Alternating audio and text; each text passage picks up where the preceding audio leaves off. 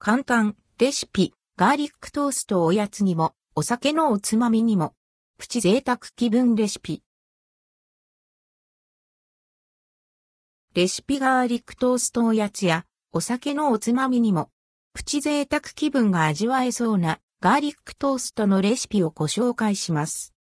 材料、ふたりぶんフランスパンにぶんのいっぽんニンニクにへん、バター にじゅうグラム オリーブオイル大さじにパセリ、乾燥パセリでもか、適量塩適量パルメザンチーズ適量。作り方ニンニク一片をみじん切りにします。残りのニンニク一片はすりおろしておきます。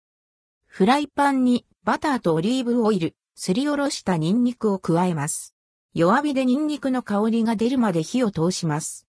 塩で味を調え、小皿に移します。この際、しっかり塩気を効かせるのがポイント。